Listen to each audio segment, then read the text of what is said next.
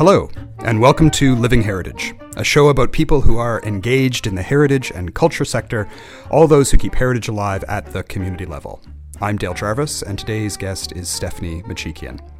Stephanie is a graduate of the University of Ottawa with a BA in history, and is also a graduate of the Fleming College Museum Management and Curatorship Graduate Certificate Program. She's worked as an intern with the Rooms History Division, working with textiles, and is now the Intangible Cultural Heritage Intern with the Heritage Foundation of Newfoundland and Labrador, working on the Grey Sock Project. So, Stephanie, welcome to the show. Thank you for having me. I'm delighted that you're here. I am also. I kind of surprised Stephanie today. She didn't know she was going to be doing this. So yeah. this is one of the this is one of the perks of being the yeah. intern. You get roped into stuff that you're not expecting. So I wanted to to talk today. I guess we're going to talk a little bit about uh, the process of internship and a bit, a bit, bit, about your education and what you've learned, because I think uh, the route that you've taken with the kind of practical approach to, to your mm. education is a is a good model. I you know it's something that I certainly encourage you know students that are going into into educational programs to look for programs that have internships, and because I think it gives you a certain um, level of experience when you graduate. You graduate with a set of job skills and and whatnot well, that yeah, that's why I took that program. Like yeah. after my undergrad, I was like, well, what? A, I love history. I want to be in the community. I want to do something with that. So I looked for programs that had internships, and when I saw Fleming College, and they were really well connected with different museums and galleries across the um, across the country, really. And for me, I didn't really have any museum experience, so I, I was like, this is perfect. I can get four months of experience right after I'm done the program, and that gave me a little bit of an edge once I graduated instead of maybe doing like a like a master's in museum studies, something like that. Yeah. So and it did, and I'm you know you meet tons of people while you're interning, and you learn so much more than I than I ever thought I would. Um, so, so maybe just to start off with, so you did your you did your BA in history. And what was your area of interest? What were you? What was your area of focus? 20th century Canadian history. So I looked a lot at the world, Canada and the World Wars, um, the Holocaust, mostly in like popular culture. Yeah. Yeah. And then so you looked around for a program that you wanted to continue on because you knew you wanted to continue your yeah. educational process, and and you you ended up going to Peterborough for the Fleming College uh, program. Uh, tell me a little bit about that. For, for people who aren't familiar with Fleming College, uh, tell me a bit about, about the school and about the program that you were enrolled in. So this the school, which is funny because I didn't spend much time actually at the college. They have different campuses, but 75% of the courses were actually at the Peterborough Museum and Archives, where we learned everything there. Um, basically, the program is one year, so it's two semesters and then an internship in the summer, and you learn the basics of everything. So, collections management, museum administration, uh, education and programming, conservation. Um, what else? Uh, technology. So we did a lot of uh, Photoshop, like Adobe Suite, InDesign. So we created all of our panels, text, exhibit development. We had a huge exhibit that we collaborated with the museum and 30 of my classmates, which was crazy to work on exhibit with that many people. Yeah. But um, yeah, so there are people in my class some had been working at museums for a while others had no experience like myself so it was you learned a lot from your students but you learned a lot from the faculty too but right yeah yeah and is that the average class size for that program 30 30 people or? that was a lot they said yeah. they usually have i think maybe 23 or 24 students right so that was yeah I yeah. had a lot. So it's very hands on. It's a very hands on yeah. project. Yeah. yeah. So we would basically learn it, and then we'd have, um, oh, what would it call? We would have the class for an hour and then we would come back later and we'd actually do stuff. So we would learn about how to fix accession numbers to to artifacts and you learn about like the different things you can use on metals or how you'd sew it in on a textile. And then we would come and actually like do that. And they were really big on us photographing and showing what we were doing because we made a really big uh, portfolio at the end to show all the things that we could do. So right. yeah, yeah, you build up a lot of skills. And who were the instructors? Gail McIntyre, who's the program coordinator, uh, Deborah Scott. She they were both great, and we also had um, Amy, who's I'd have to get all the names for you. Um, we had I had a few yeah. a few teachers now that I'm thinking about and it. are they are they uh, faculty with the college, or is it a mix of faculty and community experts? they had all worked in the field for years, right. yeah. which was amazing. Like, how do you learn any better from people who've actually done it? Um, so they're part of Fleming College faculty, but they also like uh, Cindy Cindy was actually working at the Peterborough Museum and Archives. She did um, the administration and she also did like the collections input and stuff. Yeah. So Yeah. So you worked on this large uh, collaborative project you were you were telling us about, with thirty people working on one on one. that was the first time they ever did it. They usually split us in two and we would Yeah. have two different projects to do, but they wanted to try it and I think it turned out great, but it was so stressful with 30 of us and they broke us up in like little pods like we had um, like our like the leadership group and we had the t- people that just worked on the text and we had the people who worked on the interactives Yeah. then at the end of every class we would have a big meeting and be like this is what we did and people would give us comments and then we actually like installed everything wrote everything it was So what was the theme of the the exhibit itself? it was all on Peterborough's textiles, so it was called uh, A Common Thread Our Clothing, Our Stories. So it came from the early settlement of Peterborough to present.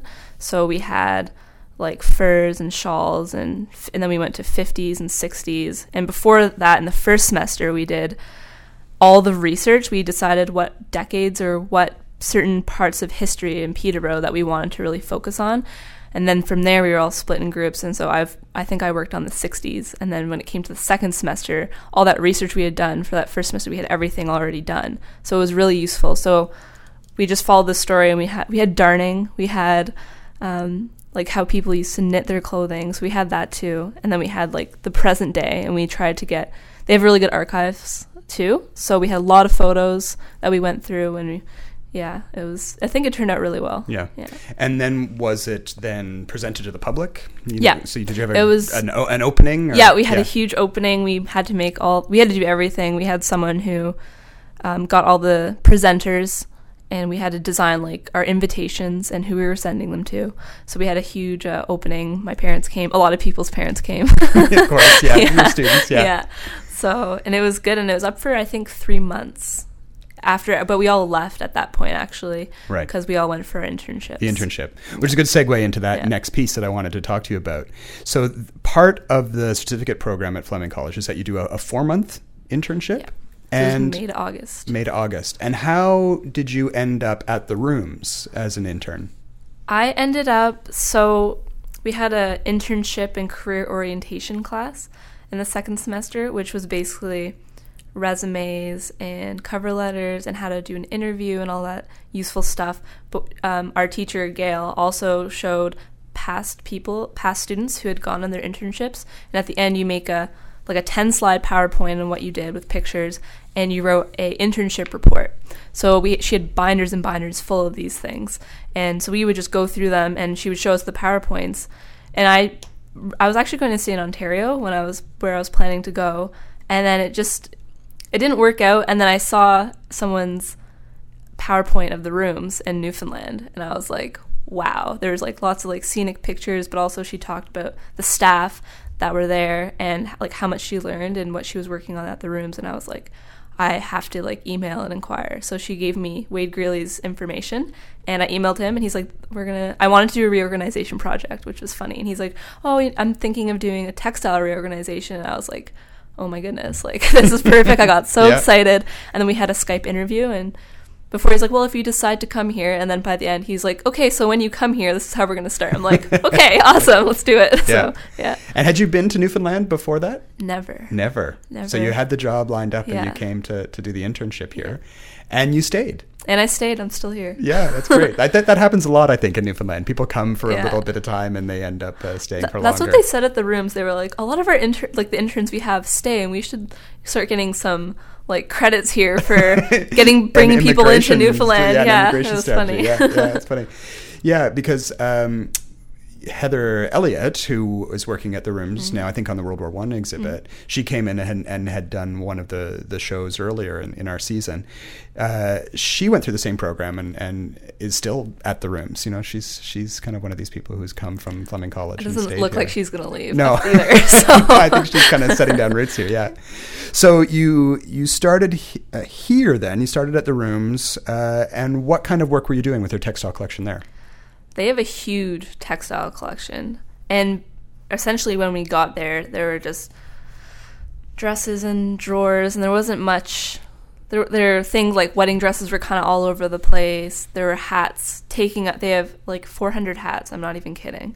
Um, taking up all their tray space. So to like maximize on the space that they have, we um, sealed. We've accessioned all the hats that weren't in their online database. They use uh, Emu.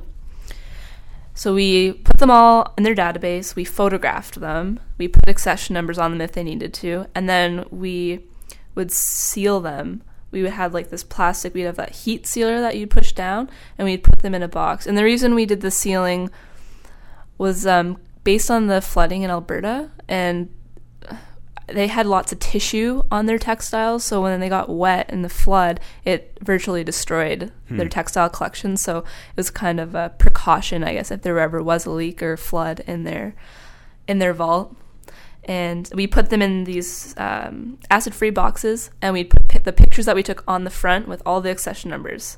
And then after we did that, we put them in the vault, and then we would uh, put their locations in their database. Yeah. So it was like a long process of doing that, but we also got other little. That was our main project, but we got little things given to us here and there of uh, different projects. But it was I learned so much be just looking at the collection they had on like Newfoundland. That's why I loved it. Like why I liked it here so much is I learned so much about the tools and stuff that were used early on and I'm like I did history so obviously I see something I'm like oh my god look at this like look at this old fishing rod or old something and it was yeah it was neat to learn that and you you learn a lot by just looking at a piece of history. It's awesome. So for people who are listening who might not come from an from an archival or a museum background when we talk about accessioning mm. what does that mean? Accessioning means um, so if someone donates a hat and you get it in 2015 and it's you basically give it a number. So every artifact has a number and in that reason you have a huge collection if you have a database you can just search up that number of the so accessioning is basically just putting it in your collection you give it a number you document it so if you wanted, if you just typed in like hat or something, it'd bring up all the hats. And then if you were looking for a specific one, you're like, oh, someone gave this hat in 2015. It's easier to track it down instead of just you don't know what you have. If you just put it away and you, there's no number for it, you don't know when you got it, you don't know how to attach information, description, size, and all that stuff to it. Right. Mm-hmm. Yeah. And when you talk about tray space and and and whatnot, what does that look like when you when you walk into the space where all this stuff is stored? What do you see? What would the to the uninitiated? What would you see? You would. They have rolling stacks, so it, they just have tall, tall shelves. Like they have a really nice facility. It's cold. It's temperature regulated, so they have like an HVAC system in there. So when you walk in, you look beside you and you can see hanging textiles is the first thing you would see but they just have a long room and you look down and they're all numbered so there's all different aisles and different sections. So when you're looking for something in the database it'll be like this is in vault 3 because they have more than one um, aisle 26 sh- like section a. So it's very like organized. So you just have everything in there. So it's just you rolling racks and uh, trays that you pull out and then you have shelves. Mm-hmm going up, and it's pretty. It's a tall room, and the shelves go pretty high. Like I don't know how many feet, but you have to use a ladder to get to the top. Right. Yeah. So the the artifacts that you're working with, approximately how many artifacts did you deal with when you were doing that project? Um, like you said, there were however many hundreds of hats. You know. Well, yeah, there were three hundred something hats, and we worked with a lot of dresses and like just little socks and like nylons and things that I'm like, wow, I can't believe these even survived. Like it's incredible. So uh, like, like I don't know. I'm just thinking of the hats alone just felt like an eternity. That took like a month. I'm not even kidding. It took us a month. Hats, hats, and more hats. Yeah. yeah. Luckily, I had um my uh, a girl in my program named Nikki Joyce who came with me, and we were both working on this. So we were like, oh, the hats are never going to end. And Wade would come in and be like, how's the hats going? It was just endless. And it was kind of like a running joke in the whole thing that we were just working with hats. But I don't know. It could be pushing like maybe like 600 700 things and all the little tiny like little socks and yeah. everything we kind of separated things were just kind of some things were just put in big bags. We took everything out separately, and mm-hmm. we dealt with like silk gloves and. And where where had the material come from? I guess that it came from a variety of sources, but. Um, the hats came from two donors. They just had a huge hat collection, really? so they they had a lot of. Um, I don't remember the names of all the people that donated them. Yeah. But some, but they had come from private donors. Private donors. Yeah. Most actually, I think like probably ninety nine percent of them were people from the province who donated their Yeah. belongings to the rooms. Was there a piece of clothing or a hat that sticks out in your memory, like something you thought was really fascinating? We ha- this alligator purse. Um, it was it was the full alligator, and it was the, the little head went over for the clasp, and it still had its the the front and back feet were the back feet were on the back of the purse, and it was full alligator. And I just remember opening this thing and just being like, "Oh my god!" like someone walked around wearing this, but. Yeah, That- definitely, the definitely one of those those items that you would see now when you're coming into the airport. You know, there's a big case of you are not permitted to bring these items into Canada. Like, Yeah. it would be items like the alligator yeah, purse. Yeah, for sure. And one woman who had worked there for a while, she it's a really funny because she actually asked me, she's like, "Oh, I think there was an alligator purse in the collection. Did you guys come across that?" And so that one stuck out to her too. And I was like, "Yes, we did. I saw it, and it was wow." Yeah, Yeah. if you were opening up that bag and you didn't know what was in it, yeah. One of our boxes was just like weird purses like that. It was like an alligator purse and some really weird fur purse and just a weird one. It was like we tried to organize things that were like all the top hats were together and Yeah. certain things that were alike were together. So Yeah. we also worked a lot with the Grenfell hooked rugs too, oh, okay, yeah. which was neat to look at and their purses and they had a few. And were you nice- doing photography of these uh, Yeah. these pieces? Yeah. Yeah. So we couldn't take a lot of photographs at the end because of the, I guess that problem in the vault that happened. So we had to take out a lot of stuff, and we basically were by the end of it, we are just trying to put everything back at Right. the end. So. Yeah. Yeah.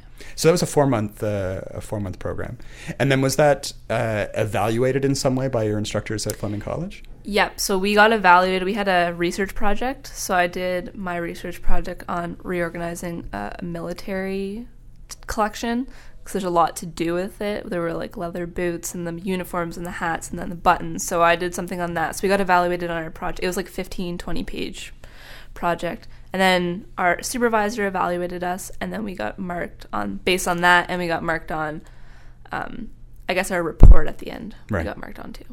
So you graduated and you decided you're going to stick around Newfoundland, and and now you're working you're working with me. We're down at the Heritage Foundation, and and you're still working on textiles. I kind of love that though. It's like uh, you know, it's kind of found me all of a sudden. Yeah. Did you enjoy did you ever think when you were you know when you were doing your undergrad in in history, did you ever think, oh, I'm going to become a textiles uh, expert? Never. Yeah. No, and I definitely, I just started knitting, and I just it just as like I was trying to find something to do, I guess, and it's funny just because the the project's on knitting, and I'm I'm learning a lot already. So it's I never thought though textiles with the uh, our exhibit in the program, and then at the rooms, and now here. So Yeah. Yeah. So the, so tell us a, a little bit for people who who don't know about the project that the Heritage Foundation is working on. Um, it's the Grey Sock Project. So where does that name come from? Where, what is what is the Grey Sock Project? So the Grey Sock Project is coming from the Women's Patriotic Association, who were uh, over 15,000 ladies who volunteered their time uh, during World War One to knit, and they also did a lot of fundraising to send these things overseas to Newfoundland and Labrador troops. The socks were the most prized possession of what they created, and that's they created over I think it was sixty five thousand pairs that they knitted between in four years. And the reason they liked them so much was um, people got trench foot, so apparently people would want to trade their cigarettes and want to buy other troops would want to buy the gray socks from the Newfoundland soldiers. And I guess it was just based on like the wool and the material and like how they made them. It was they're warm, so in the cold months, but they also protected and kept your foot dry. Right. So they, those are really important. So it's based around that, but those ladies did so much more than the socks. But those are definitely an interesting aspect. Yeah, they needed all they needed all kinds of things. Yeah. sweaters, hats, like those little things you pull over. Um, everything they did, they fundraised like um, for surgical dressings. Okay. Yeah. So they sent a lot of those over too, and there's some really cool pictures of just like a bunch of sur- surgical dressings that they sent over. Yeah, so. you've been you've been doing some research around some of the photos and tracking Yeah. down where some of the photos are, and I, I know the Rooms has has a collection, and, and Memorial has a collection of great photos from that era. Yeah, so yeah, there are some really neat uh, neat images. I love the images of the women knitting at Government House. All the ladies with their big hats, you know, Yeah. all knitting uh, knitting away. Yeah. Yeah, they would just all meet there, and they would just all be knitting and sewing, and it's crazy. Like it's awesome. And so one of the things that is being organized then is a knit along, kind of following that tradition of of people knitting uh, for a cause. The, the Heritage Foundation is going to be running uh, a knit along based on the idea of knitting socks, and people are going to get together and knit knit socks. Um, so that's one of the projects that you've been working on, yeah. and then there's another little workshop that you're in the in the early stages of organizing as well. Yeah. It's a darning workshop, so I think this is neat because when you knit a pair of socks, they're obviously going to wear down. Especially, I think they're they'd be well loved. I would wear my knitted socks every day. So um, instead of throwing them out or making a new pair, you can learn to actually darn them traditionally, like people would have done in the past, instead of throwing them away. So we have that in the works. I will know a time and place and date very soon. I think. Yeah, yeah. It's it's exciting that uh, that we can take something that happened in the past, you know, and I think this is the important part of living heritage. You know that that there are skills that happened in the past, but we can still find ways to do them today. And we do live in kind of a throwaway culture today, you know, where people just go buy a new pair of socks, you know, but the, the traditions and the skills are there to, to if you have a knit pair of socks to, to redo them. And it's worth saving. Like you spent the time to, to knit them and I don't see why you can learn to darn them too. You learn to knit the socks. You can learn yeah. to fix them too. So, so. Christine LeGrow, who has also been on the program uh, talking about knitting traditions, she's going to be our darner, and and even talking to uh, we we had a meeting. You and I had a meeting with Shirley Scott, who's Shirl the Pearl, who's a well known knitter in in Newfoundland circles, who who said, "Oh well, I'll come to that workshop." Now she's an expert knitter, but she said, "Yeah, darning isn't is a kind of very specific skill that she would like to know more. Yeah. know more about." Yeah, I think yeah. Uh, why not? And you can do it with your can fix your gloves too, uh, yeah. if it comes down to it. So one of the other things that you're organizing right now that people can contribute to at any point is kind of a socks for a cause.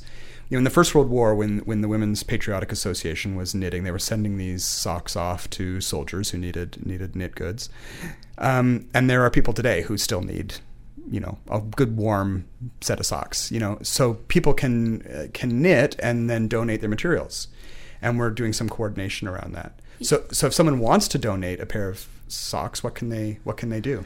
So you can you can knit a pair of socks. We put some patterns on our website, which is www.graysockproject.ca. So we were kind of linking up with the Some Warm Welcome initiative. Um, so you can we have all their contact and donation information there, but you can also donate uh, to our office, um, which is one Springdale Street. Um, it's right off Water Street on the first floor, and from there we're gonna we are going to find um, like different people or different groups that are looking for knitted goods. So you can you can find the Some Warm Welcome information, but we're also accepting separately as well to donate to other people. And the public library system is Oh yeah. Every public library across the province is has a box or something there to donate. So that's an awesome place to donate your stuff as well. Yeah, yeah. And I know I know the Some Warm Welcome, which is organized by the Some Good Market mm-hmm. uh, people. Um, Laurie LeGrow, Christine LeGrow's daughter, mm-hmm. uh, in a small knitting world kind of way. Uh, they're organizing that for Syrian refugees. So, so some of this material will go to Syrian refugees. But there's always a need, I think, in the community. You know, I've I've been told and I've read that uh, food banks, one of the things that they like to get are socks. You know, because there's always people who need them. You yeah. know, they're, they're and who wouldn't like a nice, oh my nice gosh, warm pair I of socks? love it. Someone gave me socks, I'd be like, yes. yeah, it's oh. a lovely, a lovely thing. So, there, so there's lots of ways that people can get involved. They can come to the one of the knit alongs. They can come to the darning workshop, or if people just want to knit on their own, they can they can donate to their local library or food bank, or or get in touch with you through yeah. the graysockproject.ca. Um, the other thing that I wanted to uh, touch on a little bit before we end is I know you're doing some some preliminary research right now around a very influential woman in the history of craft production in the province. Can you tell us about that yes. research? So I'm researching Miss Anna Templeton, who uh, I guess we're we're nominating her to be commemorated for the provincial historic historic commemoration program. Program. Yeah. There we go. And as an extra like extraordinary past people or one of those pro- yeah. So she was uh, and she was working at the Jubilee Guilds that were created, I think, and then right after the tidal wave, actually in 1929, to like unite the women.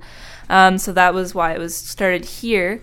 But she she was a field officer and she went around the province before there was even like set roads and she went to rural communities and taught women crafts so sewing weaving knitting a lot of different things. So she really started this local craft movement and kind of gave women um, a way to co- contribute to the family income, which was like her goal, I think, at the beginning of it. And then after that, she also, like, she was from St. John, so she moved, she stayed here as well, but she traveled a lot and just taught women. And she also did a lot of education, so she pushed for um, a crafts part in the Department of Education, which she later worked for. So she, she did a lot, and it's like the more I read about her, I'm just like, wow, like so much. Woman, yeah, yeah uh, incredible. You, yeah. You're telling me a story earlier today about how. Uh, at the time when she was doing this work with the education department, there was there was a certain perception of what they thought women should be doing. So for women, they had two courses that they were going to have. It was beauty culture and shorthand typing, and that was it. And that was all they were going to teach women. And she was like, I think I think women want to do a lot more than that. more so, than beauty culture. More than be- and I was like, what is that? But anyway, so as yeah, so she pushed for that to give that more education in the craft and home like home stuff like sewing and um and so she became the supervisor for that department and I think with like her expertise and her initiative like she you know, she gave women a lot more than what they would have had, and th- those programs went all over um, the province. So yeah, the um, the Digital Archives Initiative here at Memorial University. Uh, has a program where they've been digitizing all kinds of uh, of material, audio material and video material. And there's a couple really great videos online of Anna Templeton speaking. Uh, one was a program that was done here at MUN, I think in like the early 80s. Yeah, it was the 80s. It was that You and I. you and I, which was You and I and campus television program. Yeah, it yeah. was. you could see right from the 80s when you looked at it, but it's pretty dated yeah. today, but yeah. But it was it's 15 minutes and she just talked about what she did and from like the beginning and I think she said she wanted to go into mathematics and she's like, "Well, what can I do with mathematics?" and they said, "Oh, you can teach women mathematics," and she's like, "Okay, I'm gonna try to do something else." So she, you know, she you learn briefly in 15 minutes all the amazing work that she did, and there's this amazing quote that she said at the end, and she said, "There's a lot left to do, but with like the way things are going, like I'm really proud of the like what I've contributed to this." And I just like listened to that four times because it was so good, but yeah. Yeah, and then the other one is a is a speech she gave somewhere about the history of the Jubilee Guild. Yeah, so right from when it started and all the work from then, so like the Lady Anderson, I think was the one that started it, and all the how she contributed to all the the guilds and across the province, and some funny stories about her wanting to get home from for Christmas and taking a boat and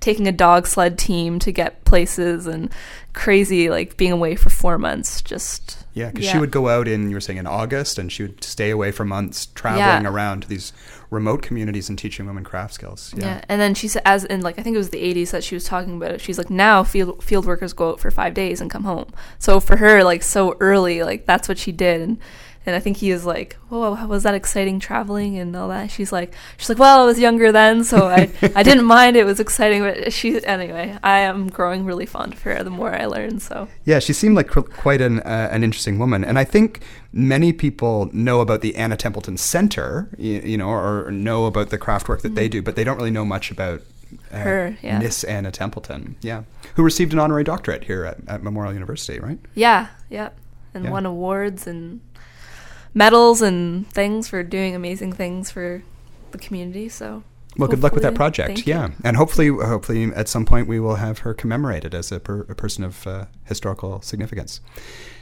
And that's our time. That was fast. It went fast, yeah, didn't it? So thank you, Stephanie. Said. yeah, I, said I, I, told Stephanie, "Oh, don't worry, it'll go, it'll go quickly." Thank you. So thank you so much for coming in. Uh, you have been listening to Living Heritage. Living Heritage is a production of CHMR Radio and it is a joint production of CHMR Radio and uh, the Heritage Foundation of Newfoundland and Labrador's Intangible Cultural Heritage Office. You can find us online at ichblog.ca, or you can download the podcast on iTunes. Thank you for listening.